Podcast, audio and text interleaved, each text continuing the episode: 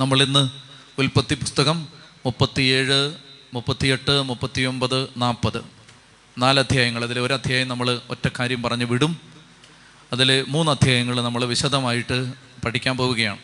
നമുക്ക് ഉൽപ്പത്തി പുസ്തകം 37 മുതൽ ജോസഫിൻ്റെ ജീവചരിത്രമാണ്. മനോഹരമായ ഒരു ജീവിതം. ഉൽപ്പത്തി പുസ്തകം 37-ാമത്തെ അധ്യായത്തിൽ നമ്മളിങ്ങനെ വായിക്കുകയാണ്. ഇതാണ് യാക്കോബിൻ്റെ കുടുംബചരിത്രം. 17 വയസ്സുള്ളപ്പോൾ ജോസഫ് സഹോദരന്മാരുടെ കൂടെ ആട് മേയ്ക്കുകയായിരുന്നു. അവൻ തൻ്റെ പിതാവിൻ്റെ ഭാര്യമാരായ ബിൽഹായുടെയും സിൽഫായുടെയും മക്കളുടെ കൂടെ ആയിരുന്നു. അവരെപ്പറ്റി അശുഭ വാർത്തകൾ അവൻ പിതാവിനെ അറിയിച്ചു. എന്ന് പറഞ്ഞാൽ 12 മക്കളിൽ ഒറ്റപ്പെട്ട ഒരാളാണിത്. 12 മക്കളിൽ വേറിട്ടൊരു ജീവിതം നയിക്കുന്ന ഒരാളാണിത്. കളങ്കമില്ലാത്ത ഒരു മനുഷ്യൻ. ബൈബിള് മുഴുവൻ അരിച്ചു പറക്കുമ്പോൾ, പൂർവ്വപിതാക്കന്മാരുടെ ജീവിതം പരിശോധിക്കുമ്പോൾ, തെറ്റില്ലാത്ത ഒരു ജീവിതം, തെറ്റ് ചെയ്യാത്തൊരു ജീവിതം, അസാധാരണമായൊരു ജീവിതം. നമ്മൾ ഇദ്ദേഹത്തിൻ്റെ ജീവിതത്തിൽ നിന്ന് മുത്തുകൾ വാരിയെടുക്കുകയാണ്. അനേകം വിശേഷപ്പെട്ട സ്വഭാവ പ്രത്യേകതകളുള്ളൊരു മനുഷ്യൻ. ആഴമുള്ള ജീവിതം. ചെറിയ പ്രായം, 17 വയസ്സ്, ചെറുപ്പക്കാരനാണ്. 17-ാമത്തെ വയസ്സ്. എൻ്റെ മുമ്പിലിരിക്കുന്ന ചെറുപ്പക്കാർ, എൻ്റെ മുമ്പിലിരിക്കുന്ന യൂത്തിനോട്, ലോകമെമ്പാട് വരുന്ന് ഇത് കേൾക്കാൻ പോകുന്ന മക്കളോട്, ചെറുപ്പക്കാരോട് എനിക്ക് പറയാനുള്ളത്, അപ്പസ്തോലന്മാർ, യേശുവിൻ്റെ ശിഷ്യന്മാർ, പെന്തക്കോസ്ത ദിവസം അവരുടെ മേൽ തീയിറങ്ങുമ്പോൾ നിങ്ങൾ ഓർക്കണം, അവരിൽ ഒരാൾ പോലും ഇല്ലായിരുന്നു 35 വയസ്സിന് മുകളിലുള്ളവർ. എല്ലാവരും ചെറുപ്പക്കാരായിരുന്നു. പെന്തക്കോസ്തയിൽ തീയിറങ്ങിയത് ഒരു കൂട്ടം ചെറുപ്പക്കാരുടെ മേലാണ്. ഈ കാലഘട്ടത്തിൽ തീയിറങ്ങേണ്ടത് ഒരു കൂട്ടം ചെറുപ്പക്കാരുടെ മേലാണ്. ചതി പറഞ്ഞേ ഹല്ലേലൂയാ. പ്രിയപ്പെട്ട സഹോദരങ്ങളെ, അതുകൊണ്ട് ചെറുപ്പക്കാർക്ക് ഈ കാലഘട്ടത്തിൽ ദൗത്യമുണ്ട്. അതായത് പെന്തക്കോസ്ത നമ്മൾ വിചാരിക്കരുത് പത്രോസ് ശ്ലീഹ വയസ്സനായിരുന്നു എന്നൊക്കെ നമ്മൾ സന്ദർഭവശാൽ പലയിടത്തും പറയുന്നുണ്ട്. അങ്ങനൊന്നും അല്ല. സത്യത്തിൽ യേശുവിൻ്റെ പ്രായമുള്ളവരാണ് എല്ലാവരും. യേശുവിൻ്റെ ശിഷ്യന്മാരെല്ലാം തന്നെ കർത്താവിൻ്റെ പ്രായമോ അതിൽ താഴെയോ പ്രായമുള്ളവരായിരുന്നു. ഈ ശിഷ്യന്മാരെല്ലാം തന്നെ ചെറുപ്പക്കാരായിരുന്നു. ഈ ചെറുപ്പക്കാർ ആരോഗ്യമുള്ളവർ, തീയുള്ളവർ, തീഷ്ണതയുള്ളവർ. ഈ തീഷ്ണതയുള്ള ഒരു കൂട്ടം ചെറുപ്പക്കാരുടെ മേലാണ് പെന്തക്കോസ്തയിൽ തീ ആളിക്കത്തിയത്. അതുകൊണ്ട് ഈ കാലഘട്ടത്തിലെ ചെറുപ്പക്കാർക്ക് ദൗത്യമുണ്ട്. ദാനിയേൽ ബാബിലോൺ അടിമത്തത്തിൽ നിന്നൊരു ജനതയെ ജെറുസലേമിലേക്ക് നയിക്കാൻ ദൈവം തെരഞ്ഞെടുത്ത ആദ്യത്തെ ചെറുപ്പക്കാരൻ ദാനിയേൽ. ദാനിയേലിന് 17 വയസ്സേ പ്രായമുണ്ടായിരുന്നുള്ളൂ.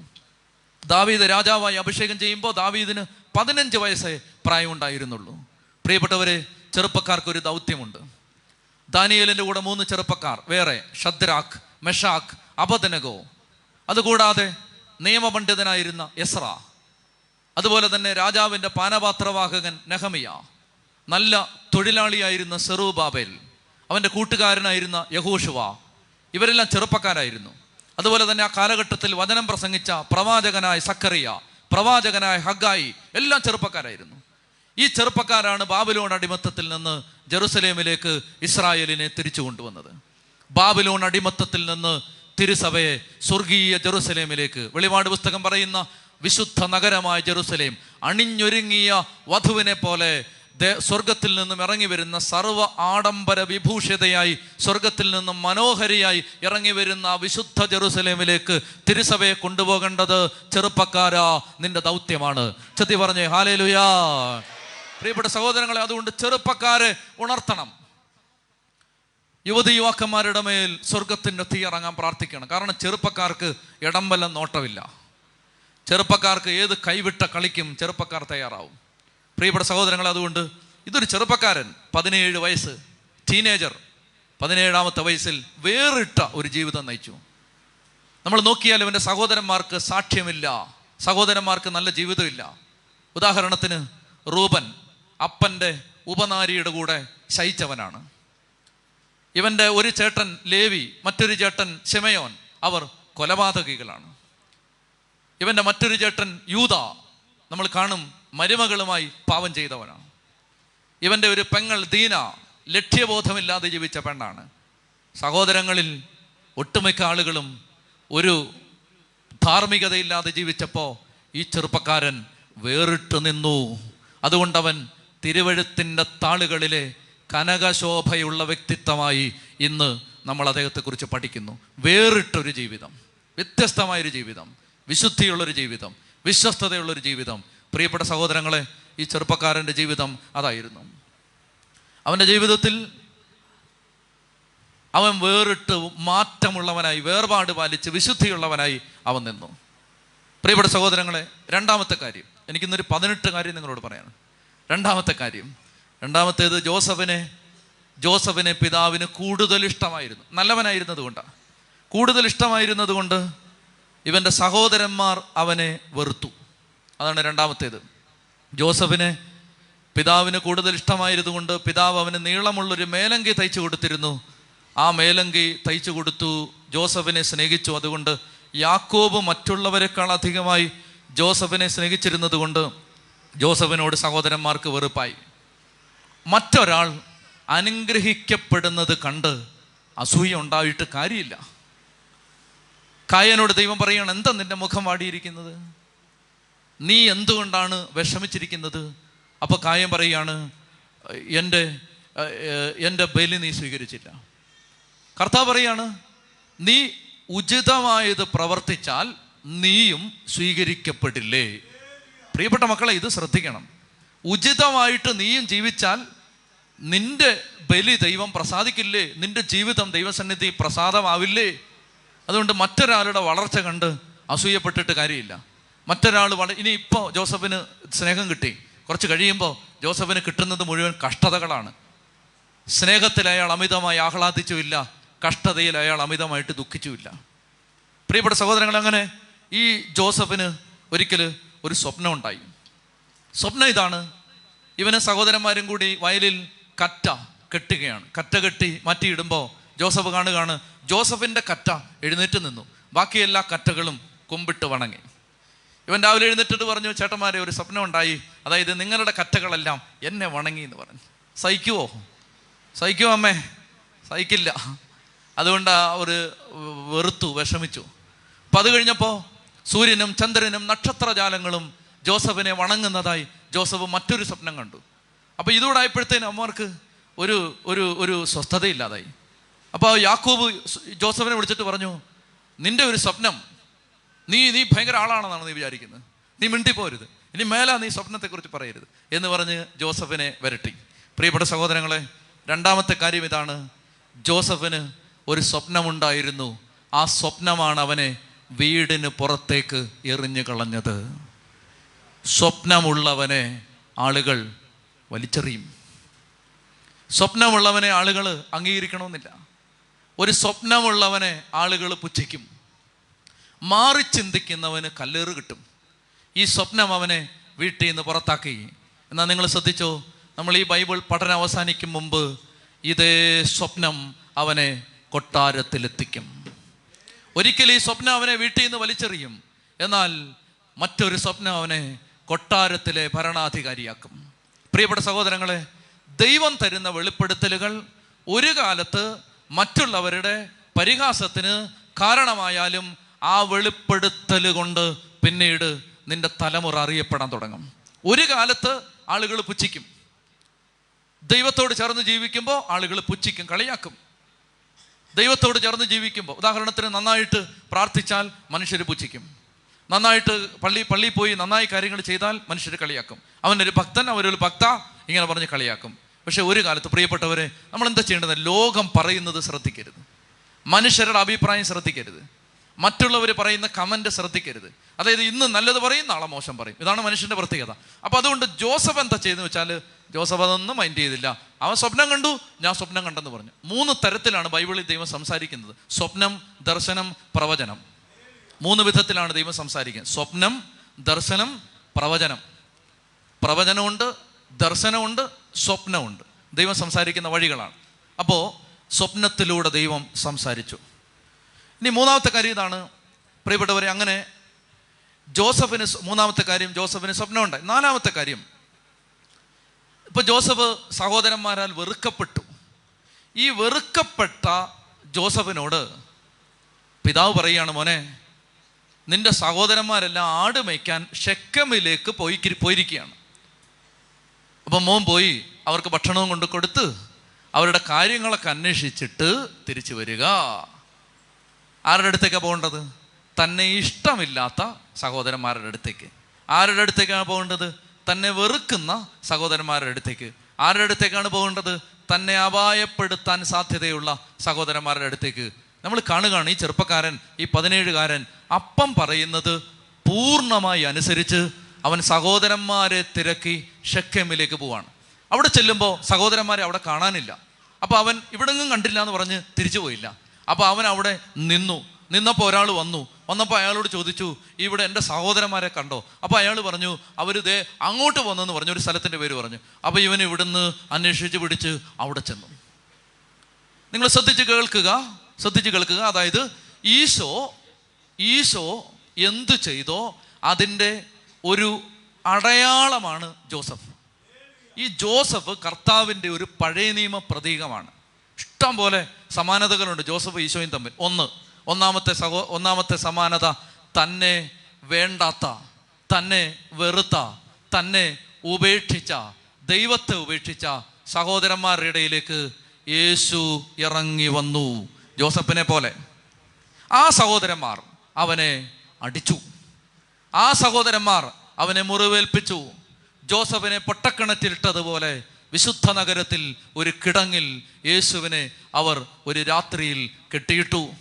പ്രിയപ്പെട്ട മക്കളെ, ജോസഫിനെ പോലെ യേശു മുറിവേൽപ്പിക്കപ്പെട്ടു. അടുത്ത സമാനത, ജോസഫിൻ്റെ മേലങ്കി അവർ രക്തത്തിൽ മുക്കി അവർ വലിച്ചു കീറി. യേശുവിൻ്റെ അങ്കി അവർ പങ്കിട്ടെടുത്തു.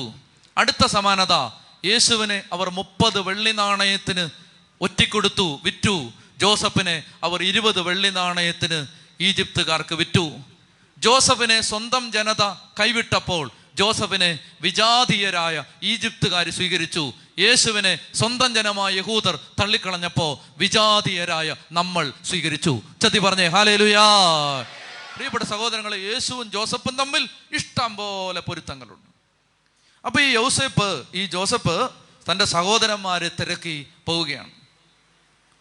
സഹോദരന്മാരുടെ വെറുപ്പും ഭീഷണിയും ശത്രുതയും കലഹവും അസൂയയും വൈരാഗ്യവും എല്ലാം ഉള്ളപ്പോൾ തന്നെ ഈ ജോസഫ് അവരുടെ നല്ല ചെറുക്കനാണ്. ഇവൻ 17-കാരൻ, നല്ല മനുഷ്യൻ. അവൻ ചെന്നപ്പോൾ അവർ പറഞ്ഞത് സ്വപ്നക്കാരൻ വരുന്നുണ്ട്, കൊല്ലാന്ന് പറഞ്ഞു. കൊല്ലാം. അപ്പോൾ കൂട്ടത്തിൽ ഒരുത്തൻ പറഞ്ഞു, റൂബൻ പറഞ്ഞു, കൊല്ലണ്ട, നമുക്ക് എന്തിനാ കൊല്ലും, നമ്മൾ നല്ല അടി കൊടുത്തിട്ട് ഇവനെ കിണറ്റിലിടാന്ന് പറഞ്ഞു. അങ്ങനെ നന്നായിട്ട് പ്രഹരിച്ച് കിണറ്റിലിട്ടു. അപ്പോൾ റൂബൻ്റെ ഒരു ഉദ്ദേശശുദ്ധി ഇതായിരുന്നു, കുറച്ച് കഴിയുമ്പോൾ ഇവനെ രക്ഷപ്പെടുത്താമെന്നായിരുന്നു വിചാരിച്ചത്. എന്നാൽ ആ വഴി, ആ സമയത്ത് പ്രിയപ്പെട്ടവർ, ഇതാ മിദിയാൻകാരായ കുറേ കച്ചവടക്കാർ വരികയാണ്. അതാണ് 5-മത്തെ കാര്യം.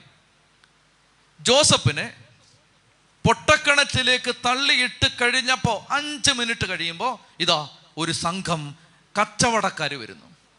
ഇവിടെ ശ്രദ്ധിക്കേണ്ടതെന്നറിയാമോ? ദൈവത്തിൻ്റെ ടൈമിംഗ് ഭയങ്കരമാണ്. ദൈവത്തിൻ്റെ ടൈമിംഗ്, അതായത് കർത്താവിനൊരു ടൈമിംഗ് ഉണ്ട്. അത് അസാധാരണ ടൈമിംഗ് ആണ് കർത്താവിന്. ഉദാഹരണത്തിന്, ഇസഹാക്കിനെ വിറകിൻ്റെ പുറത്ത് വെച്ച് കെട്ടി കത്തി ഉയർത്തുമ്പോൾ within a fraction of a second, ഒരു നിമിഷാർത്ഥത്തിൻ്റെ ഇടനേരത്തിൽ പെട്ടെന്ന് കൊല്ലരുത്. ടൈമിങ് ഭയങ്കര ടൈമിങ്ങാണ്. അടുത്ത സെക്കൻഡ് ഇത് ലേറ്റ് ആയാൽ ആൾ തീരും. ടൈമിങ് ഭയങ്കരമാണ്. സമറിയാക്കാരി, ഉച്ചയ്ക്ക് 12 മണിക്ക് കിണറ്റിൻ്റെ കരയിൽ. ഈശോ അവൾ വരുന്നതിന് 5 മിനിറ്റ് മുമ്പ് കിണറ്റിൻ്റെ കരയിൽ. ടൈമിങ് ഭയങ്കരമാണ്. ഈശോ ലേറ്റ് ആവത്തില്ല. സമറിയാക്കാരി വരും മുമ്പേ ഈശോ വരും. അങ്ങനെ വരാൻ വേണ്ടി, നമുക്ക് പുതിയ നിയമം പഠിക്കുമ്പോൾ പറയാം, അങ്ങനെ വരാൻ വേണ്ടി ഈശോ യാത്ര ചെയ്തത് 45 കിലോമീറ്റർ കാൽനടയായിട്ട്. തലേന്ന് രാത്രി തുടങ്ങിയതായി യാത്ര. തലേന്ന് രാത്രി യാത്ര ആരംഭിച്ച് ഉച്ചയ്ക്ക് 12 മണിക്ക് അവൾ എത്തും മുമ്പേ കിണറ്റിൻകരയിൽ. ടൈമിങ് ഭയങ്കരമാണ്. മറ്റൊരു ഉദാഹരണം ഞാൻ പറയാം. അപ്പസ്തോല പ്രവർത്തനത്തിൽ പരിശുദ്ധാത്മ അഭിഷേകം സ്വീകരിച്ച് കഴിഞ്ഞിട്ട് പത്രോസും യോഹന്നാനും കൂടി ദേവാലയത്തിൽ ആരാധനയ്ക്ക് പോകുമ്പോൾ സുന്ദരകവാടത്തിനടുത്ത് ജന്മനാ മുടന്തനായിരുന്നൊരു മനുഷ്യൻ ഭിക്ഷയാചിച്ചുകൊണ്ടിരിപ്പുണ്ടായിരുന്നു. ജന്മനാ മുടന്തനായവൻ ഭിക്ഷയാചിച്ചുകൊണ്ട് സുന്ദരകവാടത്തിനരികെ നിന്ന് പ്രതീക്ഷയോടെ അവൻ കൈനീട്ടി. അപ്പോൾ പത്രോസും യോഹന്നാനും പറഞ്ഞു, ഇങ്ങോട്ട് നോക്കണമെന്ന് പറഞ്ഞു. ഇങ്ങോട്ട്. അവൻ പ്രതീക്ഷയോടെ എന്തെങ്കിലും കിട്ടുമെന്ന് കരുതി കൈനീട്ടി. അപ്പോൾ പത്രോസും യോഹന്നാനും പറഞ്ഞു, സ്വർണമോ വെള്ളിയോ ഞങ്ങളുടെ കയ്യിൽ ഇല്ല, ഞങ്ങൾക്കുള്ളത് തരാം, യേശുവിൻ്റെ നാമത്തിൽ എഴുന്നേൽക്കണമെന്ന് പറഞ്ഞു. അവൻ ചാടി എഴുന്നേറ്റു. ആ ഭാഗത്തിൻ്റെ അവസാനം ഇങ്ങനെ പറയുന്നുണ്ട്, ജന്മനാ മുടന്തനായിരുന്ന ആ മനുഷ്യന് 40 വയസ്സിലേറെ പ്രായമുണ്ടായിരുന്നു. ഇനി ശ്രദ്ധിച്ചു കേട്ടോ, ഈശോ മരിച്ചിട്ട് ഏതാനും ആഴ്ചകളെ ആയിട്ടുള്ളൂ. ഈശോ മരിക്കുമ്പോൾ ഈശോയുടെ പ്രായം 33 വയസ്സ്. ഈശോ പള്ളിയിൽ പോകുന്ന ആളായിരുന്നു. ഈശോ ഈ സുന്ദരകവാടത്തിലൂടെ പോയിട്ടുണ്ട്. ഈശോ ഇവനെ കണ്ടിട്ടുണ്ട്. ഈശോയുടെ നേരെ ഇവൻ കൈ നീട്ടിയിട്ടുണ്ട്. പക്ഷെ സുഖപ്പെടുത്തിയിട്ടില്ല, സുഖപ്പെടുത്തിയിട്ടില്ല. എന്തുകൊണ്ടെന്നറിയാമോ? അന്ന് സുഖപ്പെടുത്തിയാൽ, കർത്താവിൻ്റെ ടൈമിങ് ഞാൻ പറയാണ്, അന്ന് സുഖപ്പെടുത്തിയാൽ ഇന്ന് സുഖപ്പെട്ടപ്പോൾ ഉണ്ടായത് അന്നുണ്ടാവില്ല. ഇന്ന് സുഖപ്പെട്ടപ്പോൾ എന്താ ഉണ്ടായെന്നറിയാമോ? അതിൻ്റെ അവസാന ഭാഗത്ത് നമ്മളിങ്ങനെ വായിക്കുന്നത്, ഈ മുടന്തനെ സുഖപ്പെടുത്തിയത് കൊണ്ട് മാത്രം 2000 പേര് സഭയുടെ ഭാഗമായി. ചത്തി പറഞ്ഞേ ഹല്ലേലൂയാ. അതായത് ഈ മുടന്തനെ പത്രോസ് യോഹന്നാനെ സുഖപ്പെടുത്തിയോണ്ട് മാത്രം 2000 പേര്, 5000ത്തോളമായി വിശ്വാസികളുടെ സംഖ്യ. എന്ന് പറഞ്ഞാൽ അന്ന് യേശു സുഖപ്പെടുത്തിയാൽ ഇന്ന് നടക്കേണ്ടത് നടക്കില്ല. അതുകൊണ്ട് ചില സൗഖ്യം കർത്താവ് കുറച്ച് ലേറ്റാക്കും. കർത്താവിൻ്റെ ടൈമിങ്, ദൈവത്തിനൊരു സമയമുണ്ട്. നീ പറയുന്ന സമയമല്ല കർത്താവിൻ്റെ സമയം, നീ കണക്ക് കൂട്ടിയ സമയമല്ല കർത്താവിൻ്റെ സമയം. പക്ഷെ ഒരു സമയമുണ്ട്, ദൈവത്തിൻ്റെ timing, a perfect divine timing. ആ ടൈമിങ് തെറ്റില്ല. നീ അനുഗ്രഹിക്കപ്പെടും, നീ പറയുമ്പോഴല്ല, ദൈവം തീരുമാനിക്കുമ്പോൾ. ചതി പറഞ്ഞേ ഹല്ലേലൂയാ. ഇവിടെ സഹോദരങ്ങൾ, അതുകൊണ്ട് ദൈവത്തിൻ്റെ ഈ മിദിയാൻകാര് അപ്പം അവർ കാണവര്, മിതിയാങ്കാരായ കച്ചവടക്കാർ വന്നു. അപ്പോൾ ഇവർ പറയാണ്, കൊല്ലണ്ട, നമുക്കൊരു കാര്യം ചെയ്യാം, ഒരാടിനെ കൊന്നിട്ട് ഇവൻ്റെ അങ്കി എടുത്ത് ആടിൻ്റെ രക്തത്തിൽ മുക്കി ഇവനെ കാട്ടുമൃഗങ്ങൾ തിന്നെന്ന് പറയാം, എന്നിട്ട് നമുക്കിവനെ വിൽക്കാം. അങ്ങനെ അവർ മിതിയാങ്കാർക്ക് 20 വെള്ളി നാണയങ്ങൾക്ക് ജോസഫിനെ വിറ്റു. പ്രിയപ്പെട്ട സഹോദരങ്ങളെ, അവർ അവനെ ഈജിപ്തിലേക്ക് കൊണ്ടുപോയി. അപ്പോൾ ദൈവത്തിൻ്റെ ടൈമിങ്. 6-ാമത്തേത്, അവരൊരാടിനെ കൊന്ന് ജോസഫിൻ്റെ കുപ്പായം എടുത്ത് അതിൻ്റെ രക്തത്തിൽ മുക്കി കൈനീളമുള്ള നീണ്ട കുപ്പായം പിതാവിൻ്റെ അടുക്കൽ കൊണ്ടു ചെന്നിട്ട് അവർ പറഞ്ഞു, ഈ കുപ്പായം ഞങ്ങൾക്ക് കണ്ടുകിട്ടി, ഇത് അങ്ങ് കൊടുത്തതല്ലയോ എന്ന് നോക്കുക. 6-മത്തെ കാര്യം ഇത്രയേ ഉള്ളൂ, ഇസഹാക്കിനെ ചതിച്ച യാക്കോബിനെ യാക്കോബിൻ്റെ മക്കൾ ചതിച്ചു. സിമ്പിൾ. അപ്പനെ ചതിച്ചവനെ പിള്ളേര് ചതിച്ചു. ഇസഹാക്കിന് ഇതുപോലെ പണ്ടെന്ന് പറ്റിച്ചതാ ഇങ്ങേര്. അവനെ പച്ചയ്ക്ക് പിള്ളേര് വന്ന് പറ്റിച്ചു. ആജീവനാന്തം ജോസഫ് മരിച്ചുപോയെന്ന ദുഃഖത്തിൽ വിലപിച്ചും കരഞ്ഞും വാർദ്ധക്യത്തിൻ്റെ നല്ല ഭാഗം യാക്കോബ് കഴിച്ചുവിട്ടു. അതായത് ഒരു ചതിക്ക് വേറൊരു ചതി. അത് ജീവിതത്തിൽ അങ്ങനെ ഉണ്ടെന്ന് ഓർത്തോണം. 7-ാമത്തെ കാര്യം പ്രിയപ്പെട്ടവരെ, നമ്മളിവിടുന്ന് 38 അധ്യായം കഴിഞ്ഞു, 37-ാം അധ്യായം കഴിഞ്ഞു. 38-ാം അധ്യായം ഒരു വൃത്തികെട്ട അധ്യായമാണ്. അതുകൊണ്ട് ഞാനത് വായിക്കും, നിങ്ങൾ വായിച്ചാൽ മതി. അതായത് അതിനകത്ത് ഒത്തിരി കൊള്ളാത്തതെന്ന് അങ്ങനെ പറഞ്ഞുകൂടാ, ദൈവിക പദ്ധതിയിൽ അതിനൊക്കെ സ്ഥാനം ഉണ്ടായിരിക്കും. പക്ഷേ അത് ഒരു സുഖമുള്ള കാര്യമല്ല, അതെനിക്ക് പറയാൻ ബുദ്ധിമുട്ടുള്ളത് കൊണ്ട് ഞാൻ പറയുന്നില്ല. അപ്പം നിങ്ങൾ സൗകര്യമായിട്ട്, നിങ്ങൾ ഒരിക്കലും ബൈബിൾ വായിക്കാത്തവർ 38-ാം അധ്യായം വായിക്കുമെന്ന് എനിക്കറിയാം. ഈ 37 അധ്യായവും വായിക്കാത്തവന്മാരും 38-ാം അധ്യായം വായിക്കുമെന്ന് എനിക്കറിയാം. എനിക്ക് അതിനകത്തുനിന്ന് ഒന്നും പറയാനില്ല.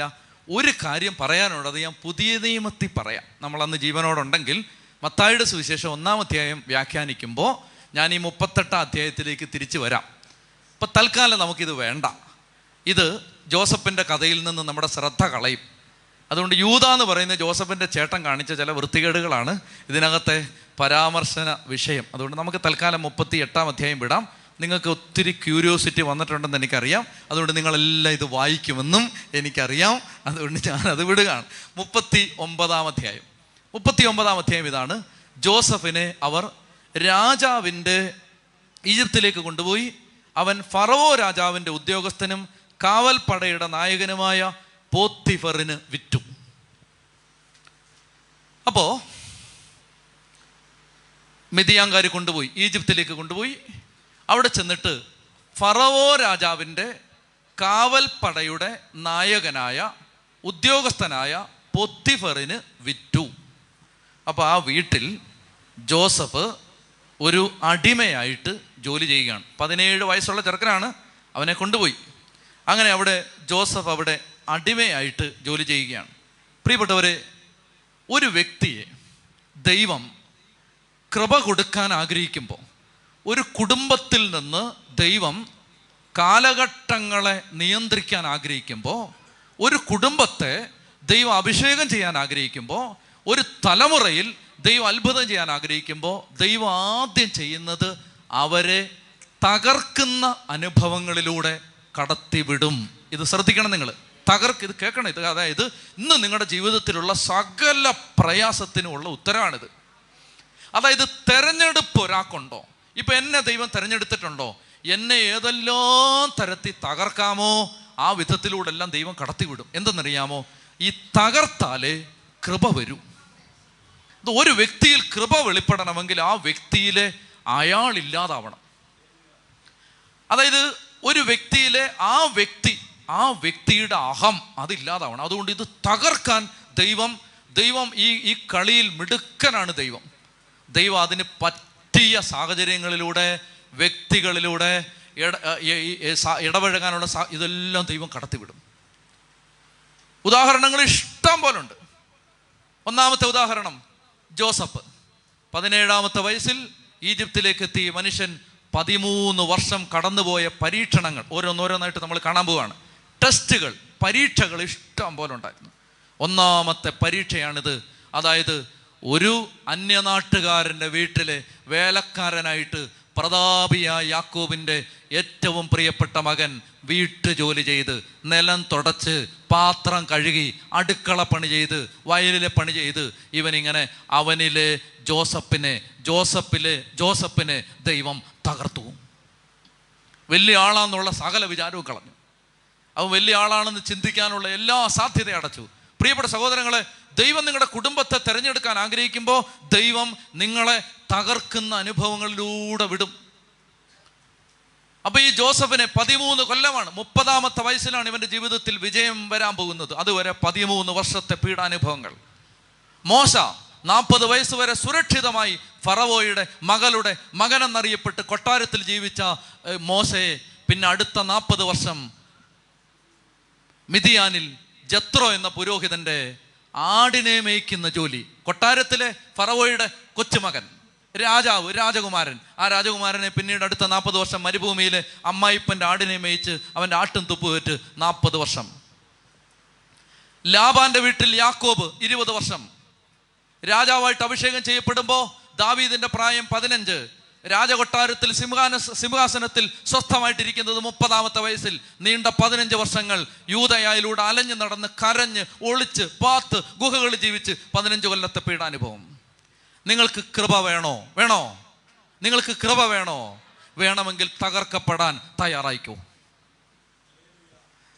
നിങ്ങൾക്ക് കൃപ വേണോ? അഭിഷേകം വേണോ? നിങ്ങൾക്ക് കാലഘട്ടത്തിൽ ദൈവത്തിൻ്റെ സാക്ഷിയാവണോ? ഒറ്റ വഴിയേ ഉള്ളൂ, ബ്രേക്ക് ചെയ്യപ്പെടും. ബ്രേക്ക്. അതിന് ദൈവം ഇഷ്ടം പോലെ സാഹചര്യങ്ങൾ ജീവിതത്തിൽ തരും. തകർക്കപ്പെടാനുള്ള അനുഭവങ്ങൾ. ചെത്തി പറഞ്ഞേ ഹല്ലേലൂയാ, ചെത്തി പറഞ്ഞേ ഹല്ലേലൂയാ. പ്രിയപ്പെട്ട സഹോദരങ്ങളെ, ഒന്നാമത്തെ ടെസ്റ്റ് ഇതാണ്. അതായത് ഈ വീട്ടിലെ വേലക്കാരനായിട്ട് നീ എങ്ങനെ ജീവിക്കും? വീട്ടിലെ വേലക്കാരനായിട്ട് ഇരിക്കുമ്പോൾ ജോസഫിന് വേണേൽ പറയാം, നിനക്കറിയാവോ ഞാൻ ആരാന്ന്? നിനക്കറിയാവോ എൻ്റെ അപ്പൻ്റെ റോള്? നിനക്കറിയാവോ എൻ്റെ അപ്പന് എന്തോരം കാശുണ്ടെന്നറിയാവോ? ഞാൻ എൻ്റെ വീട്ടിലെ പ്രതാപം നിനക്കറിയാമോ എന്ന് പറഞ്ഞിട്ട് അവിടെ നിന്ന് നിഗളിക്കാതെ അവൻ മിണ്ടാതെ തറ തുടച്ചു, അവൻ മിണ്ടാതെ പാത്രം കഴുകി, അവൻ മിണ്ടാതെ അവന് ഒരു വീട്ടിലെ ഒരു അടിമ ചെയ്യുന്ന എല്ലാ പണിയും ചെയ്തു. പ്രിയപ്പെട്ട സഹോദരങ്ങളെ, അപ്പോൾ ഒന്നാമത്തെ പരീക്ഷ ഇതായിരുന്നു. വിധേയത്വമുണ്ടോ എന്ന് പരിശോധിച്ചു. വിധേയത്വം, സബ്മിഷൻ ടു അതോറിറ്റി, അധികാരത്തോട് വിധേയത്വം. ഒന്നാമത്തെ ടെസ്റ്റാണത്, അധികാരത്തോട് വിധേയത്വം. ഭർത്താവിനേക്കാൾ കൂടുതൽ ശമ്പളം കിട്ടുന്ന ഭാര്യയെ വിധേയത്വം ഉണ്ടോ എന്ന് ദൈവം പരിശോധിക്കും. മാതാപിതാക്കളൊക്കെ അറിവുള്ള മക്കളെ വിധേയത്വം ഉണ്ടോ എന്ന് കർത്താവ് പരിശോധിക്കും. വിധേയത്വം ദൈവ ശുശ്രൂഷയിൽ, വിധേയത്വം ദൈവം പരിശോധിക്കും. അതുകൊണ്ട് ഒന്നാമത്തെ കാര്യം ഇതാണ്, അധികാരത്തോട് വിധേയമായിരിക്കാൻ ദൈവം ജോസഫിനെ പരിശീലിപ്പിച്ചു. ഒന്ന്, പ്രിയപ്പെട്ട സഹോദരങ്ങളെ, അങ്ങനെ അവൻ വിധേയത്വത്തോടെ ഈ ജോസഫിനെ നമ്മൾ കാണുന്നത്, ഇവൻ ആരുടെയും കുറ്റം പറയത്തില്ല. സഹോദരന്മാരെ കുറ്റം പറയത്തില്ല, അപ്പനെ കുറ്റം പറയത്തില്ല, പോത്തിഫറിനെ കുറ്റം പറയത്തില്ല, ഇനി ഇത് കഴിഞ്ഞിട്ട് ഒരു ചേച്ചി ഒരു പണിയിപ്പിച്ചു കൊടുക്കുന്നുണ്ട് അവരെ കുറ്റം പറയത്തില്ല, ആരെയും കുറ്റം പറയത്തില്ല. പരാതി പറയാതെ, നിങ്ങൾ കേട്ടോ, ദൂതിതാണ്, പരാതി പറയാതെ ദൈവം തരുന്ന അനുഭവങ്ങളെ 2 കൈയും നീട്ടി നീ സ്വീകരിച്ചാൽ, അടുത്ത വചനം എന്തെന്നറിയാമോ? ആ ഈജിപ്തുകാരൻ്റെ വീടിൻ്റെ മേൽനോട്ടവും തനിക്കുള്ള എല്ലാറ്റിൻ്റെയും ചുമതലയും അവൻ ജോസഫിനെ ഏൽപ്പിച്ചു. അങ്ങനെ ഏൽപ്പിച്ച നാൾ മുതൽ ജോസഫിനെ ഓർത്ത് പോത്തിഫറിനെ ദൈവം അനുഗ്രഹിക്കാൻ തുടങ്ങി. അതായത് ഇവൻ മിണ്ടാതെ പഞ്ചപുച്ഛമടക്കി ഒരു കാര്യം പോലും ഉരിയാടാതെ പരാതി പറയാതെ ദൈവം വെച്ചെടുത്ത് എളിമയോടെ അവൻ വിധേയപ്പെട്ട് നിന്നപ്പോൾ അവനെ ഓർത്ത് ദൈവം ഈ വിജാതീയനെയും അവൻ്റെ വീടിനെയും അനുഗ്രഹിക്കാൻ തുടങ്ങി. ക്രിസ്ത്യാനി, നീ ജോലി ചെയ്യുന്ന സ്ഥലം, നീ കാലുകുത്തുന്ന സ്ഥലം നിന്നെ ഓർത്ത് ദൈവം അനുഗ്രഹിക്കുന്ന ഇടമായിട്ട് മാറണം. നീ കാല് ചവിട്ടുന്നിടത്ത് അനുഗ്രഹം ഉണ്ടാവണം. അല്ലാതെ നീ കാല് കുത്തിയാൽ മുതൽ അവിടെ മുടിയരുത്, അവിടെ തകരരുത്. നീ കാല് ചവിട്ടിയാൽ മുതൽ അവിടെ നശിച്ചു പോകരുത്. അതായത് നീ എവിടെ കയറി ചെന്നാലും കാല് കുത്തുന്നിടത്ത് മാറ്റം വരണം. പറ്റുമോ? അതിന് ഒന്നാമത്തെ കാര്യം ഇതാണ്, വിധേയത്വം, എളിമ, പരാതിയില്ല, കുറ്റം പറച്ചിലില്ല, നിന്നയില്ല, ധാർഷ്ട്യമില്ല, ധിക്കാരമില്ല. എളിമയോടെ അവൻ ദൈവം വെച്ചെടുത്ത് വിധേയപ്പെട്ട് നിന്നപ്പോൾ അവനെ ഓർത്ത് ദൈവം ഈ വിജാതീയനെ അനുഗ്രഹിക്കാൻ തുടങ്ങി. പ്രിയപ്പെട്ടവരെ, ഒമ്പതാമത്തെ കാര്യം, രണ്ടാമത്തെ പരീക്ഷ ഇതാണ്. അപ്പോൾ ഇവൻ്റെ വിധേയത്വം പരിശോധിച്ചപ്പോൾ അടുത്ത പരീക്ഷ വിശുദ്ധി പരിശോധിച്ചു. ഒന്നാമത് ഇവൻ അനുസരിക്കുമെന്ന് നോക്കി, അനുസരിക്കും, അങ്ങനാണെങ്കിൽ ഇവൻ്റെ വിശുദ്ധി പരിശോധിച്ചു. രണ്ടാമത്തേത്, അതായത് ആ വീട്ടിലൊരു ചേച്ചി ഉണ്ടായിരുന്നു, നല്ല ചേച്ചിയാണ്, സ്നേഹമുള്ള ചേച്ചി. ഒത്തിരി സ്നേഹം ആ ചേച്ചി കൊടുക്കാൻ തുടങ്ങി. എന്നിട്ട് ചേച്ചി പറഞ്ഞു, എനിക്ക് തിരിച്ചും സ്നേഹം തരാൻ പറഞ്ഞു. എന്നിട്ട് ആ ചേച്ചി പറഞ്ഞു, നമുക്ക് ഇവിടെ സന്തോഷമായിട്ടൊക്കെ കഴിയാം, അങ്ങേര് ഉത്തരവാദിത്തമൊക്കെ ആയിട്ട് ഇങ്ങനെ ടൂറിലാണ്, നമുക്ക് സന്തോഷമായിട്ട് ഇവിടെ കഴിയാമെന്ന് പറഞ്ഞു. അപ്പോൾ ഇവിടെ പറയുകയാണ് ജോസഫ്, ഒമ്പതാമത്തെ കാര്യം, ജോസഫ് വടിവൊത്ത ശരീരമുള്ളവനും സുമുഖനുമായിരുന്നു, കാണാൻ കൊള്ളാവുന്നവനായിരുന്നു. കുറച്ച് നാൾ കഴിഞ്ഞപ്പോൾ അവൻ്റെ യജമാനൻ്റെ ഭാര്യയ്ക്ക് അവനോട് അഭിലാഷം തോന്നി. എൻ്റെ കൂടെ പാപം ചെയ്യാൻ അവൾ അവനോട് ആവശ്യപ്പെട്ടു. ഇംഗ്ലീഷ് ബൈബിളിൽ അത് പറയുന്നത് ഇങ്ങനെയാണ്, after a time his master's wife cast her eyes upon Joseph. Cast her eyes upon Joseph എന്ന് പറഞ്ഞാൽ അവനെ കണ്ണെറിയാൻ തുടങ്ങി എന്നാണ് അതിൻ്റെ അർത്ഥം. മനസ്സിലായോ? അത് ഭയങ്കര ഒരു എറാണ്. ഈ കണ്ണേർ കല്ലേറിനേക്കാൾ ഭീകരമാണത്, കണ്ണേർ. ധ്യാനകേന്ദ്രത്തിൽ അങ്ങനെ എറിയാൻ വരുന്നവരുണ്ട്, പള്ളിയിൽ അങ്ങനെ എറിയാൻ വരുന്നവരുണ്ട്, എല്ലാ വിശുദ്ധമായ സ്ഥലങ്ങളിലും അതിന് വരുന്നവരുണ്ട്. അതായത് ഒന്നാമത്തെ പാപം കയറുന്ന ഒന്നാമത്തെ വഴി കണ്ണാണ്, കണ്ണ്. അതുകൊണ്ട് പ്രിയപ്പെട്ട മക്കളെ, കണ്ണിനെ നിയന്ത്രിക്കാൻ ഈശോ പറഞ്ഞു, കണ്ണാണ് ശരീരത്തിൻ്റെ വിളക്ക്. അപ്പോൾ ഇവൾ ഈ ചെറുക്ക ഇങ്ങനെ പോകുമ്പോൾ അങ്ങനെ നോക്കിയിരിക്കുക. അപ്പോൾ ഇവ ഹെബ്രായക്കാരനായി പയ്യൻ കൊള്ളാമല്ലോ നമുക്ക് തോന്നുകയാണ്. അവൾ നിരന്തരമായിട്ട് ഇവനെ പാപം ചെയ്യാൻ നിർബന്ധിക്കുകയാണ്. അങ്ങനെ നിർബന്ധിക്കുമ്പോൾ പത്താമത്തെ കാര്യം അവൻ പറയുകയാണ്, എല്ലാം യജമാനൻ എൻ്റെ കയ്യിൽ ഏൽപ്പിച്ചിരിക്കുന്നു, എന്നെക്കാൾ വലിയവനായി ആരും ഈ വീട്ടിലില്ല, എൻ്റെ മേൽനോട്ടത്തിൽ നിന്ന് സഹോദരി നിങ്ങളെ അല്ലാതെ മറ്റാരെയും അവൻ മാറ്റി നിർത്തിയിട്ടില്ല, അത് നിങ്ങൾ അവൻ്റെ ഭാര്യ ആയതുകൊണ്ടാണ്. ഞാൻ എങ്ങനെയാണ് ഇത്ര നീചമായി പ്രവർത്തിച്ച് എൻ്റെ ദൈവത്തോട് തെറ്റ് ചെയ്യുന്നത്? അതായത് അപ്പൻ അടുത്തുണ്ടോ? ഇപ്പം ഉണ്ടോ? ഇല്ല. അമ്മ അടുത്തുണ്ടോ? നോക്കാൻ ഇല്ല. സഹോദരങ്ങൾ അടുത്തുണ്ടോ? നോക്കാൻ. ക്യാമറയുമായിട്ട് ആരെങ്കിലും നിൽപ്പുണ്ടോ? ചാനലുകാർ നിൽപ്പുണ്ടോ? ഇല്ല. ആരുമില്ല. ആരും കാണത്തില്ല, ആരും അറിയത്തില്ല. അപ്പോൾ ദൈവം പറയുകയാണ്, ജോസഫേ, രണ്ടാമത്തെ ടെസ്റ്റ്, നിനക്ക് വിശ്വസ്തത വിശുദ്ധിയുണ്ടോ? ഹോ, ഈ 17-കാരൻ അതിലും പാസ്സായി. രണ്ടാമത്തെ ടെസ്റ്റ്, പക്ഷെ അവന് വില കൊടുക്കേണ്ടി വന്നു. എന്നാ പറ്റിയെന്നറിയാമോ? ഈ സഹോദരി, കൊറിന്തോസ് ലേഖനം 6:18 വ്യഭിചാരത്തിൽ നിന്ന് ഓടി അകലണം. അങ്ങനെ വ്യഭിചാരത്തിൽ നിന്ന് ഓടിയാകുന്നു. ഒരു ദിവസം ഇവനിങ്ങനെ വീടിനകത്തെന്തോ ജോലി ചെയ്യാൻ വേണ്ടി അകത്ത് കയറിയപ്പോൾ ഈ സ്ത്രീ അവനെ കയറി പിടിച്ചു. അപ്പോൾ രക്ഷപ്പെടാൻ വേണ്ടി അവൻ ഓടിയപ്പോൾ അവൻ്റെ മേലങ്കി ഉപേക്ഷിച്ചിട്ടാണ് ഓടിയത്. അപ്പോൾ ഈ ചേച്ചിയുടെ കയ്യിൽ ഈ ഉടുപ്പ് കിട്ടി, 1-ാം നമ്പർ തെളിവ്. അപ്പോൾ അവർ പറഞ്ഞു, ഇതാ ഈ നാണം കെട്ടവനെ ജോലിക്ക് നിർത്തിയിരിക്കുകയാണ്, ഇവനൊരു വൃത്തികെട്ടവനാണ്, ഇവൻ എന്നെ അപമാനിക്കാൻ ശ്രമിച്ചു. അടുത്തത് ഇതാണ്, അടുത്ത പരീക്ഷ, ചെയ്യാത്ത തെറ്റ് നിന്നിൽ ആരോപിക്കും. മൂന്നാമത്തെ പരീക്ഷ. ഒന്നാമത്തെ പരീക്ഷ, നീ വിധേയപ്പെടുമോ? രണ്ടാമത്തെ പരീക്ഷ, നീ വിശുദ്ധി പാലിക്കുമോ? മൂന്നാമത്തെ പരീക്ഷ, ചെയ്യാത്ത തെറ്റ് ആരോപിക്കും, ചെയ്യാത്ത കുറ്റം ആരോപിക്കും. അതാണ് മൂന്നാമത്തെ പരീക്ഷ, ചെയ്തിട്ടില്ലാത്തൊരു കാര്യവും. പാവം, അവൻ ഓടി രക്ഷപ്പെട്ടാണ്. അപ്പോൾ ഈ ചേച്ചി ഉടുപ്പം പിടിച്ചുകൊണ്ടിരുന്നു. എന്നിട്ട് വൈകുന്നേരം ഭർത്താവ് വന്നപ്പോൾ പറഞ്ഞു, ദേ അവനെന്നെ ഉപദ്രവിക്കാൻ ശ്രമിച്ചു, അവൻ്റെ ഉടുപ്പ് കയ്യോടെ കിട്ടി, ആളെ കിട്ടിയില്ല, ഉടുപ്പ് കിട്ടിയെന്നാണ്. അങ്ങനെ ഇത് വിശ്വസിച്ചില്ല കേട്ടോ. അതാ എൻ്റെ ഒരു വിശ്വാസം, അതാ അങ്ങനെ വിശ്വസിച്ചില്ല. കാരണം ഇവരെ അങ്ങേർക്ക് അറിയാം, ഇവരിതുപോലെ പല ഉടുപ്പുമായിട്ട് പണ്ടൊക്കെ വന്ന് പല പല മേലങ്കയുമായിട്ട് വന്നിട്ടുള്ളതാണ്. അതുകൊണ്ട് ഇയാൾ, ഞാൻ അങ്ങനെ പറയുന്ന കാര്യം എന്താ അറിയാമോ, വിശ്വസിച്ചായിരുന്നു ഇവനെ കൊന്നേനെ. കാരണം ഇയാൾ കൊല്ലാൻ അധികാരമുള്ള ആളാണ്. അപ്പം ഇവനെ അറിയാം ഇയാൾക്ക്. അതായത് നീ ഒരു കാര്യം ഓർത്തോണം, അതിലെതിലേയും പോകുന്ന വല്ലവരുമൊക്കെ അതും ഇതുമൊക്കെ പറഞ്ഞാലും, വല്ലവരുമൊക്കെ എന്തെങ്കിലുമൊക്കെ പറഞ്ഞാലും, നീ വിശ്വസ്തയോടെ ജീവിക്കുന്നവനാണെങ്കിൽ നിന്നെ മനസ്സിലാക്കാൻ കുറച്ച് പേരെ ദൈവം വച്ചിരിക്കും. മനസ്സിലായോ? അതായത് ഏത് സാഹചര്യത്തിലും ദൈവം നമ്മളെ പ്രൊട്ടക്റ്റ് ചെയ്യാൻ കുറച്ച് പേരെ വെച്ചിരിക്കും. അത് ദൈവത്തിൻ്റെ ഒരു നീതിയാണ്, ദൈവത്തിൻ്റെ നീതി നടത്തിപ്പാണത്. അതുകൊണ്ട് വല്ലവരുമൊക്കെ വല്ലതും പറഞ്ഞെന്നോർത്ത് ഭാരപ്പെടുമൊന്നും വേണ്ട. അത് പറയുന്നവർ പറഞ്ഞോട്ടെ, പക്ഷേ നിന്നെ വിശ്വസിക്കാൻ കുറച്ച് പേരുണ്ടാവും. അത് ദൈവം വെച്ചിരിക്കുന്ന. ഇയാൾ, എൻ്റെ അഭിപ്രായം ഇതാണ്, എൻ്റെ ബോധ്യം ഇതാണ്, പോത്തിഫർ ഇതൊന്നും വിശ്വസിച്ചിട്ടില്ല. കാരണം ഈ ചേച്ചി അങ്ങേർക്ക് വർഷങ്ങളായിട്ട് അറിയാവുന്നതാണ്. അതുകൊണ്ട് ആഹാ അങ്ങനെ ചെയ്തോ, എന്നാൽ പിന്നെ അവനെ ജയിലിലിട്ടേക്കാം എന്നൊക്കെ പറഞ്ഞ്, അയാളുടെ തന്നെ വീട്ടിലെ ജയിലാണിത്. വീട്ടിലെ ജയിലാണ്, സ്വന്തം വീട്ടിലെ ജയിലാണ്. അതിനകത്ത് കൊണ്ടുവന്നിട്ട് തെറ്റായ ആരോപണം. പ്രിയപ്പെട്ട സഹോദരങ്ങളെ, ചില ജീവിതങ്ങൾ നമ്മൾ കാണേണ്ടതുണ്ട്.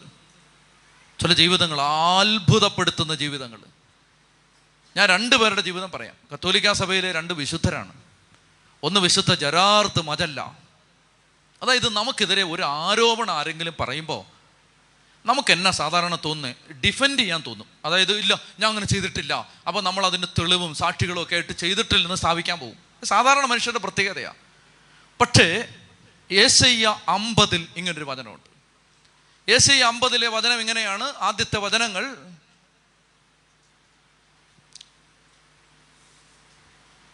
ഓരോ പ്രഭാതത്തിലും ശിഷ്യനെ എന്ന പോലെ എൻ്റെ കാതുകളെ അവിടുന്ന് ഉണർത്തി, അടിച്ചവർക്ക് പുറവും താടിമീശ പറിച്ചവർക്ക് കവിളും ഞാൻ കാണിച്ചു കൊടുത്തു, നിന്നയിൽ നിന്നോ തുപ്പലിൽ നിന്നോ മുഖം തിരിച്ചില്ല, എൻ്റെ മുഖം ശിലാതുല്യമാക്കി.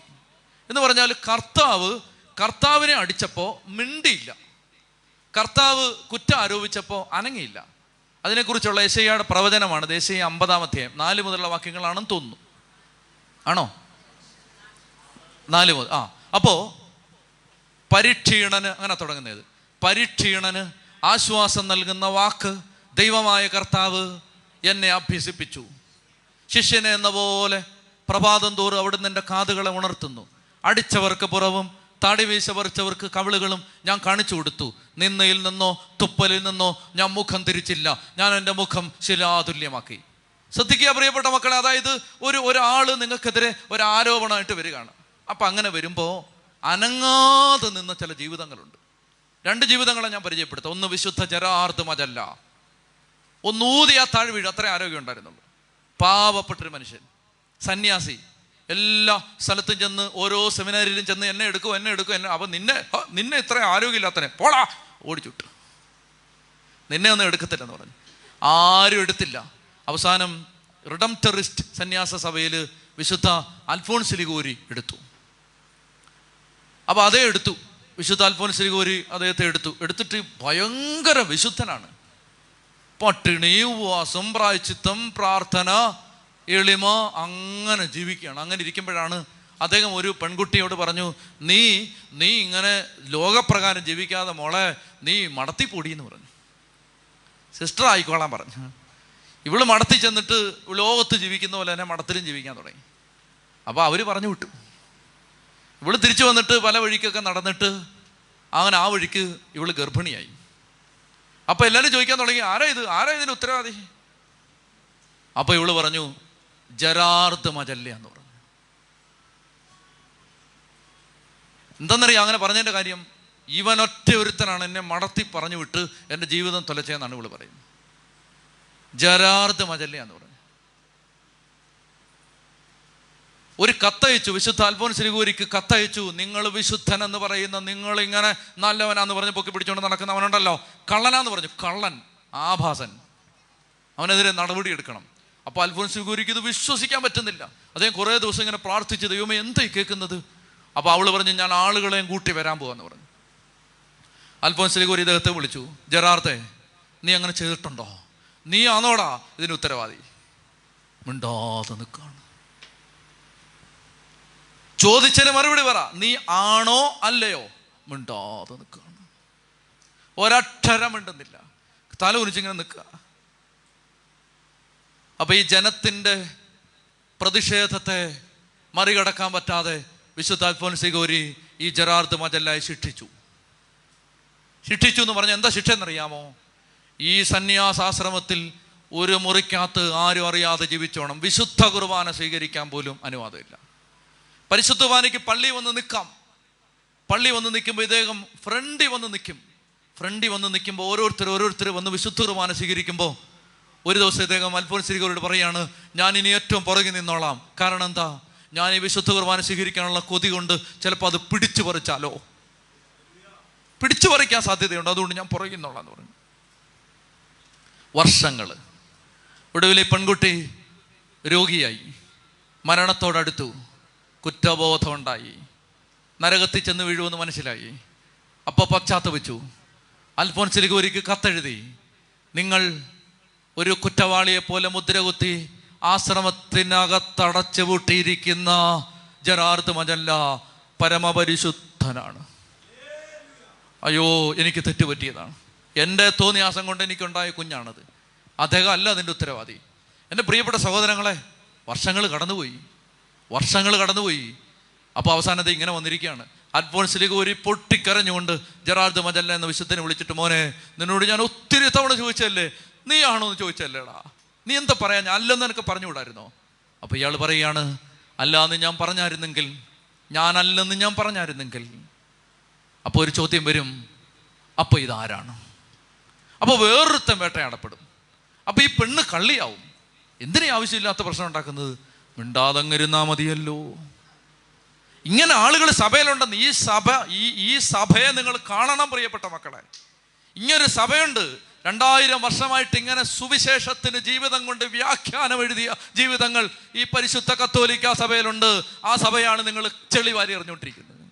ചെത്തി പറഞ്ഞേ ഹല്ലേലൂയാ. ഇതിലെ ആരെങ്കിലും പോയെന്ന് പറഞ്ഞുകൊണ്ട് തിരിച്ച് ഇങ്ങനെയുള്ള ജീവിതം, ഇത് വായിച്ച് പഠിക്കണം, ഇങ്ങനെയുള്ള ജീവിതങ്ങളുണ്ട് സഭയിൽ. വേറൊരു ജീവിതമാണ് ഹെൻറി സൂസോ. ജർമ്മൻകാരനാണ്, സന്യാസി. ഒരു ദിവസം ഉണ്ടല്ലോ, ഒരു പെണ്ണ് നേരെ ഇങ്ങ് കയറി വന്നു, കയ്യിലൊരു കൊച്ചുണ്ട്, ആളുകളെല്ലാം നിൽക്കുക. ഹെൻറി സൂസോ ആളുകളോട് വർത്തമാനം പറഞ്ഞുകൊണ്ട്, വിശുദ്ധനായ മനുഷ്യനാ, വർത്തമാനം പറഞ്ഞുകൊണ്ട് നിൽക്കുന്ന സമയത്ത് ഹെൻറി സൂസോയുടെ കയ്യിലോട്ട് ഈ കൊച്ചിനെ എടുത്തിട്ട് പറഞ്ഞു, നിന്റെ പാപത്തിൻ്റെ ഫലം നീ ചുമന്നോടാന്ന് പറഞ്ഞു. കേൾക്കുന്നവരെന്നാ വിചാരിക്കും? അതായത് ഹെൻറി സൂസോയുടെ കയ്യിലോട്ട് ഈ കൊച്ചിനെ വെച്ച് കൊടുത്തിട്ട് പറഞ്ഞു, നിന്റെ പാപത്തിൻ്റെ ഫലം നീ ചുമക്കണമെന്ന് പറഞ്ഞു. ഈ കൊച്ചിനെയും പിടിച്ചുകൊണ്ട് ഈ മനുഷ്യൻ എന്താ കഥയെന്നറിയാൻ നിൽക്കുകയാണ്. അപ്പോൾ ആളുകൾ ചോദിച്ചപ്പോൾ അവൾ പറഞ്ഞു, അത് കൊച്ചവൻ്റെയാന്ന് പറഞ്ഞു. മനുഷ്യരെല്ലാം ഇതിരായി. ഈ മനുഷ്യൻ ഈ കൊച്ചിനെയും കൊണ്ട് മുറിക്കകത്തേക്ക് പോയി. ഒരക്ഷരം മിണ്ടിയില്ല, ചോദിച്ചവരോടൊന്നും മിണ്ടിയില്ല. നിന്റെ ആണോ? മിണ്ടിയില്ല. നിന്റെ അല്ലേ? മിണ്ടിയില്ല. എന്തെന്നറിയാം നിങ്ങൾക്ക്? അവിശ്വസനീയമാണ്. ഇയാൾ ഈ കുഞ്ഞിനെ വളർത്തി. കുഞ്ഞിന് പ്രായമായി, വർഷങ്ങൾ. അപ്പം അതേ ചേച്ചി വരിക, ചേച്ചി വന്നിട്ട് പറയുക, അയ്യോ, ആ കൊച്ചിനെ വളർത്താൻ നിവൃത്തിയില്ലാത്തതുകൊണ്ട് ഇങ്ങേര് നല്ല മനുഷ്യനാണല്ലോ, അങ്ങേര് വളർത്തിക്കൊള്ളുമെന്ന് വിചാരിച്ചിട്ട് അന്നേരത്തെ ആവേശത്തിന് ഞാൻ അങ്ങനെ പറഞ്ഞാന്ന്. പ്രിയപ്പെട്ട സഹോദരങ്ങളെ, ഒന്നും വേണ്ടിയില്ല. അയാൾ ഈ കൊച്ചിനെ വളർത്തി. ഇങ്ങനെയുള്ള ജീവിതങ്ങൾ തിരുസഭയിലുണ്ട്. തിരുസഭയിൽ ഹെൻറി സൂസോ, വാഴ്ത്തപ്പെട്ട ഹെൻറി സൂസോ, വിശുദ്ധ ജെറാർഡ് മജെല്ല. ചെത്തി പറഞ്ഞേ ഹല്ലേലൂയാ. എഴുന്നേറ്റേ. ജോസഫ് 14-ാമത്തെ കാര്യം അതാണ് പ്രിയപ്പെട്ട സഹോദരങ്ങളെ.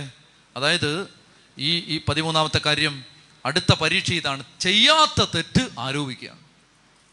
ചെയ്തിട്ടില്ലാത്ത കാര്യം, പറഞ്ഞിട്ടില്ലാത്ത കാര്യം വായി തിരികെ വെക്കും, ചെയ്തിട്ടില്ലാത്ത കാര്യം ആരോപിക്കും, അങ്ങ് ചെയ്തെന്ന് പറയും. അങ്ങനെയൊക്കെ ഇഷ്ടം പോലെ ഈ കാലഘട്ടത്തിൽ നടക്കുന്നുണ്ട് പ്രിയപ്പെട്ട സഹോദരങ്ങളെ. അപ്പോൾ എന്താ ചെയ്യേണ്ടതെന്നറിയാമോ? കർത്താവ് പറയുകയാണ്. അപ്പോൾ ഈ അതിനകത്ത് ഏറ്റവും രസകരമായ കാര്യം എന്താണെന്ന് വെച്ചാൽ, ഇയാൾ ഈ ഹെൻറി സൂസോ കർത്താവിൻ്റെ അടുത്ത് ചെന്നു. എന്നിട്ട് ചോദിച്ചു, കർത്താവ് ഇതേ കൊച്ചിനെയും കൊണ്ടുവന്നിട്ട് പോയെന്ന് പറഞ്ഞു. എന്നാ ചെയ്യണമെന്ന് പറഞ്ഞു. കർത്താവ് പറഞ്ഞു, ഞാൻ ചെയ്ത പോലെ ചെയ്തോളാൻ പറഞ്ഞു. നീ എന്നാ ചെയ്തേ? ഞാൻ ചെയ്തത് ഞാൻ മിണ്ടിയില്ലെന്ന് പറഞ്ഞു. എന്നാൽ പിന്നെ ഞാനും മിണ്ടുന്നില്ലെന്ന് പറഞ്ഞു. നമുക്ക് ഇത് ഇതാ എനിക്ക് ഡാനിയേൽ അച്ഛൻ ഇത് മൈക്ക് വെച്ച് പറയാൻ ഭയങ്കര എളുപ്പമാണ്. പക്ഷേ ഇത് പറ്റില്ല, എനിക്ക് പറ്റില്ലത്. ഞാൻ തിരിച്ചു പറയും, എനിക്ക് പറ്റില്ലത്. മനസ്സിലായില്ലേ? അതായത് പക്ഷെ ഇങ്ങനെയുള്ള ജീവിതങ്ങൾ സഭയിലുണ്ട്. അതായത് നമ്മൾ ചെയ്തിട്ടില്ല എന്നേലും പറയില്ലേ, അയ്യോ ഞാൻ ചെയ്തിട്ടില്ലെന്ന് പറയില്ലേ. ഇത് മിണ്ടുന്നില്ല, ചെയ്തെന്നും പറയുന്നില്ല, ചെയ്തില്ലെന്നും പറയുന്നില്ല. പ്രിയപ്പെട്ട സഹോദരങ്ങളെ, കത്തോലിക്ക സഭയുടെ അരുമസന്താനമായി ജനിക്കാൻ ഭാഗ്യം കിട്ടിയതോർത്ത് നീ അഭിമാനിക്കണം. ഇങ്ങനെയുള്ള വീരചരിതങ്ങൾ സഭയിലുണ്ട്, വീരചരിതങ്ങൾ. അതായത് അത് സുവിശേഷം. നിങ്ങൾക്ക് സുവിശേഷം വായിച്ചിട്ട് മത്തായി മനസ്സിലാവുന്നില്ല, മർക്കോസ് മനസ്സിലാവുന്നില്ല, ലൂക്കോസ് മനസ്സിലാവുന്നില്ല. എന്നാണെന്നറിയാം, വിശുദ്ധരുടെ ജീവചരിത്രം വായിക്കണം, അപ്പോൾ മനസ്സിലാവും. വിശുദ്ധരുടെ ജീവചരിത്രം സുവിശേഷങ്ങൾക്ക് എഴുതപ്പെട്ട കമൻ്ററിയാണ്. വിശുദ്ധരുടെ ജീവചരിത്രങ്ങൾ സുവിശേഷം എങ്ങനെ ജീവിക്കണമെന്ന് വിശുദ്ധർ അവരുടെ ജീവിതത്തിൽ കാണിച്ചു തന്നിട്ടുണ്ട്, ജീവിതത്തിൽ.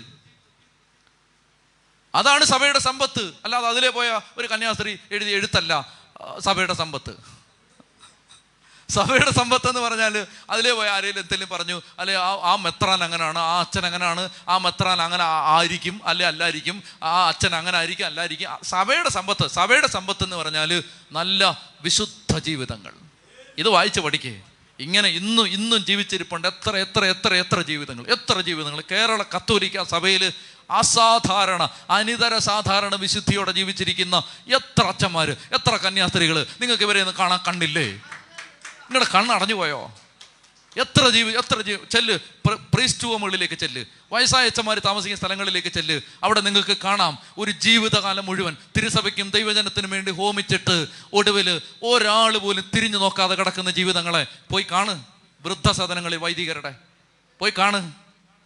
ഒരൊറ്റ എണ്ണം ആനുകൂല്യങ്ങൾ വാങ്ങിച്ചവർ, അഡ്മിഷൻ വാങ്ങിച്ചവർ, പൈസ വാങ്ങിച്ചവർ, ഒരായുസ് മുഴുവൻ കഷ്ടപ്പെട്ട് ദൈവജനത്തിന് സേവ ചെയ്തിട്ട് അവസാനം മരിക്കാൻ കിടക്കുന്ന നേരത്ത് തിരിഞ്ഞു നോക്കാതെ, ഒരാൾ പോലും തിരിഞ്ഞു നോക്കാതെ വാർദ്ധക്യ സദനങ്ങളിൽ, വൃദ്ധസദനങ്ങളിൽ, വൈദികരുടെ പ്രീസ്റ്റ് ഹോമുകളിൽ. കേരളത്തിൽ അങ്ങനെ എത്ര പ്രീസ്റ്റ് ഹോമുകളുണ്ട്. ചെല്ല്, അവിടെ കാണാം വിശുദ്ധരായ ജീവിതങ്ങളെ. അവിടെ കാണാം സഭയ്ക്കും കർത്താവിനും വേണ്ടി ജീവിതം ഹോമിച്ച ജീവിതങ്ങളെ. അല്ല മാധ്യമം റിപ്പോർട്ട് ചെയ്ത ഒരച്ഛനെയല്ല നിങ്ങൾ നോക്കേണ്ടത്. ഉൽപ്പത്തി പുസ്തകം 39-ാം അധ്യായം 21-ാം തിരുവചനം. കർത്താവ് ജോസഫിൻ്റെ കൂടെ ഉണ്ടായിരുന്നു. അപ്പോൾ ജോസഫിനെ പിടിച്ച് കാരാഗ്രഹത്തിലടച്ചു. കാരാഗ്രഹത്തിലടച്ചപ്പോൾ കർത്താവ് പോത്തിഫറിൻ്റെ വീട്ടിൽ നിന്ന് കാരാഗ്രഹത്തിലേക്ക് പോയി. ജോസഫ് എവിടെ പോയോ കർത്താവ് അവിടെ പോയി. അപ്പം ഇതാണ് കർത്താവിൻ്റെ പ്രത്യേകത. വിശ്വസ്തനായൊരു മനുഷ്യൻ്റെ കൂടെ, വിശുദ്ധനായൊരു മനുഷ്യൻ്റെ കൂടെ, ദൈവത്തെ സ്നേഹിക്കുന്നൊരു മനുഷ്യൻ്റെ കൂടെ അവൻ പോകുന്നിടത്തെല്ലാം കർത്താവ് പോവുകയാണ്. മനോഹരമായ വചനമുണ്ട്, നിയമാവർത്തനം 33:25-27. നിന്റെ ഓടാമ്പലിരുമ്പും പിത്തളയും, നിന്റെ ആയുസോളം നിന്റെ ശക്തിയും, യെശ്രൂൺ നിന്റെ ദൈവത്തെ പോലെ ആരുമില്ല. ശ്രദ്ധിക്കുക, നിന്നെ സഹായിക്കാൻ അവിടുന്ന് മഹത്വപൂർണനായി വിഹായസിലൂടെ മേഘത്തിന്മേൽ സഞ്ചരിക്കുന്നു. ആ വചനം ശ്രദ്ധിക്കുക.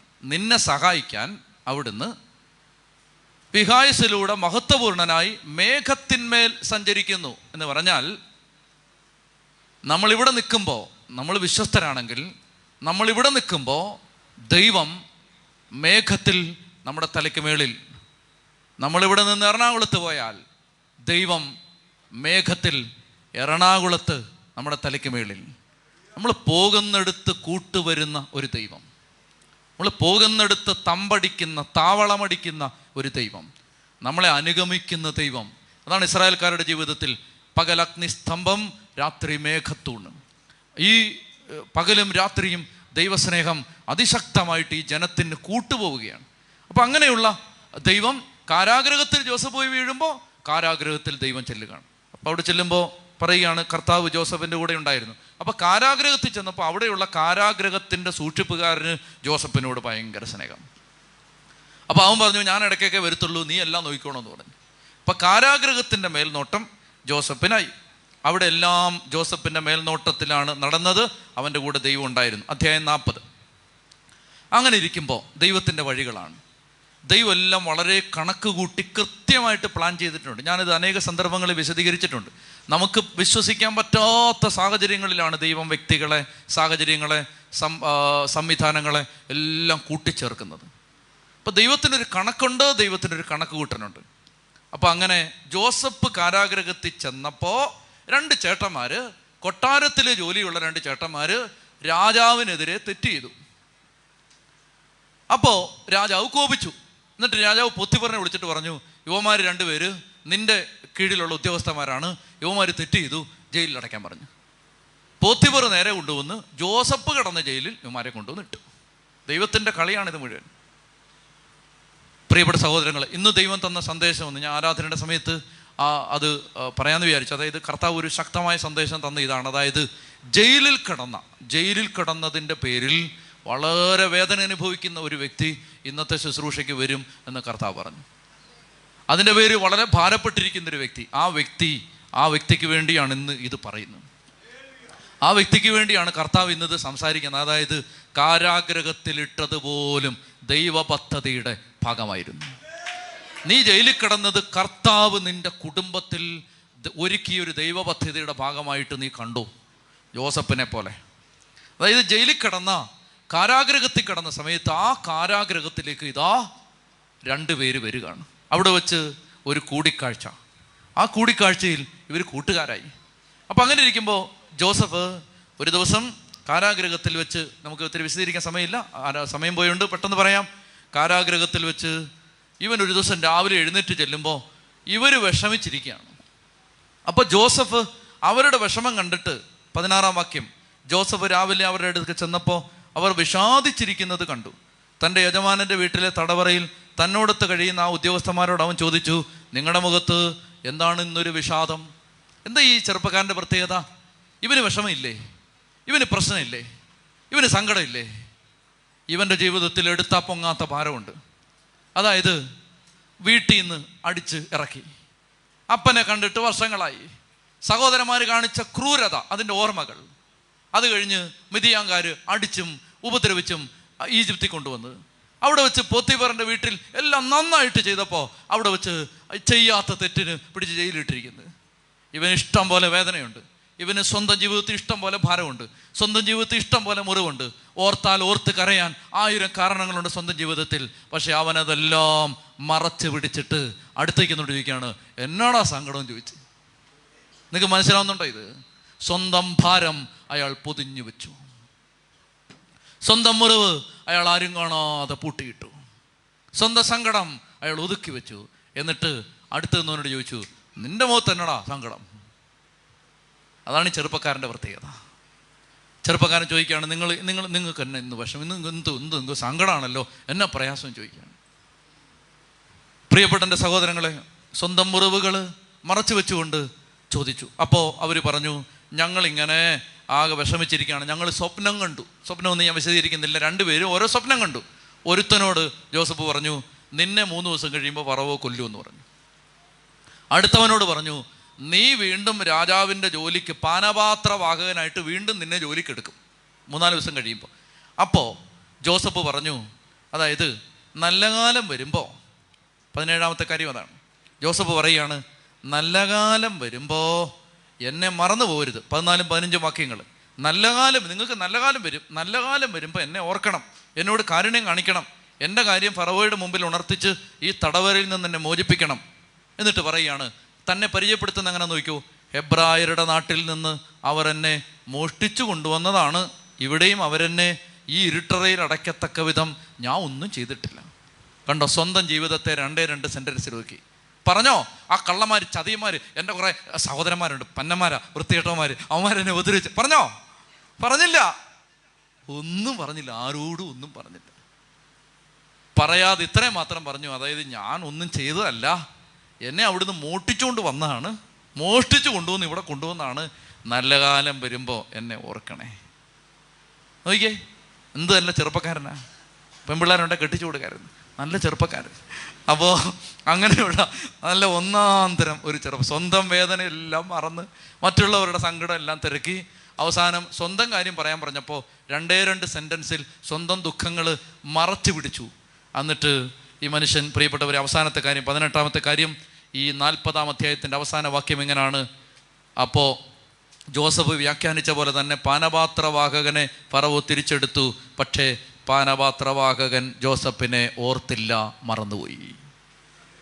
പരാതിയുണ്ടോ? ഒരു പരാതിയില്ല. നിന്നെ പിന്നെ കണ്ടോളാം, നിന്നെ പിന്നെ എടുത്തോളാം, ഒന്നുമില്ല. നമ്മൾ ഉപകാരം ചെയ്തവരും നന്മ ചെയ്തവരും സഹായിച്ചവരും സപ്പോർട്ട് ചെയ്തവരും എല്ലാം നമ്മളെ മറന്നുപോകും. ഒരു തരത്തിൽ പറഞ്ഞാൽ അവർ മറക്കുന്നത് നല്ലതാണ്. നമ്മൾ വലിയ അഹങ്കാരികളാവാതെ മിനിമം മര്യാദയ്ക്ക് എളിമയോടൊക്കെ ജീവിക്കും. വല്ലവരും ആരും നമ്മൾ ചെയ്ത ഉപകാരമൊന്നും ഓർക്കാതിരിക്കുന്നതാണ് നല്ലത്. ഓർത്താൽ നമ്മൾ വലിയ അഹങ്കാരികളായിട്ട് പിന്നെ ആ വഴിക്ക് 10 പിശാച് വീട്ടിൽ കയറും. അതിനേക്കാളും നല്ലത് മനുഷ്യർ നമ്മൾ ഒത്തിരി ഉപകാരം, ജീവിതത്തിൽ നമ്മളിങ്ങനെ നന്മ ചെയ്തുകൊണ്ടിരിക്കണം. പ്രത്യേകിച്ച് ക്രിസ്ത്യാനി നന്മ ചെയ്യുമ്പോൾ കഴിവതും ആരും അറിയാതെ ചെയ്യണം. 3 കാര്യങ്ങളാണ് ഈശോ പറയുന്നത്: രഹസ്യമായ പ്രാർത്ഥന, രഹസ്യമായ ഉപവാസം, രഹസ്യമായ ദാനധർമ്മം. കാശ് കൊടുക്കുമ്പോൾ വിളിച്ചു പറഞ്ഞുകൊണ്ട് നടക്കരുത്. 15 ലക്ഷം രൂപ സഹായിച്ചിട്ടും ഒരു നന്ദിയില്ല അവക്ക് എന്ന് പറയരുത്. നമുക്കിങ്ങനെ നിങ്ങളൊരു കാര്യം മനസ്സിലായിക്കോ, അതായത് കൊടുത്തോണ്ടിരുന്നോ കിട്ടിക്കൊണ്ടിരിക്കും. അതാണ് അതിൻ്റെ ഒരു തിയറി. കൊടുത്തോണ്ടിരുന്നോ കിട്ടിക്കൊണ്ടിരിക്കും, ഇഷ്ടം പോലെ കിട്ടും. കൊടുത്തോണ്ടിരുന്നോ, സൂക്ഷിച്ചു വെച്ചോ, അവിടെ ഒഴുക്ക് നിലയ്ക്കും. അതുകൊണ്ട് പ്രിയപ്പെട്ടവർ, ഒത്തിരി നന്മ മറ്റുള്ളവർക്കൊക്കെ ഞാൻ ചെയ്തിട്ടില്ല, നിങ്ങൾ ചെയ്ത് കാണും. നിങ്ങളെ കർത്താവ് അനുഗ്രഹിക്കും. മനുഷ്യർ എല്ലാം മറന്നു പോവും. മനുഷ്യർ മറന്നോട്ടെ, ജോസഫിനെ പോലെ. ഞാൻ ഇനി അടുത്ത അധ്യായം വരുമ്പോൾ പറയാം, നല്ല രസമാണ് ഇനി മുന്നോട്ട് പോകാൻ. അതായത് സങ്കടം വരുമ്പോൾ ഈ മനുഷ്യൻ ആരുടെ അടുത്ത് വിഷമം കാണിക്കത്തില്ല.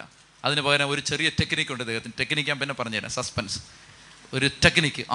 ഒരു വിഷമം ആരും കാണിക്കാതെ ഒരു കുഞ്ഞു സൂത്രം ഉണ്ടായിരുന്നു ഇയാൾക്ക്. അത് ഞാൻ അടുത്ത അധ്യായത്തിൽ, നിങ്ങൾ അടുത്ത മാസം വന്നാൽ പറഞ്ഞുതരാം, അടുത്ത ആഴ്ച വന്നാൽ പറഞ്ഞുതരാം.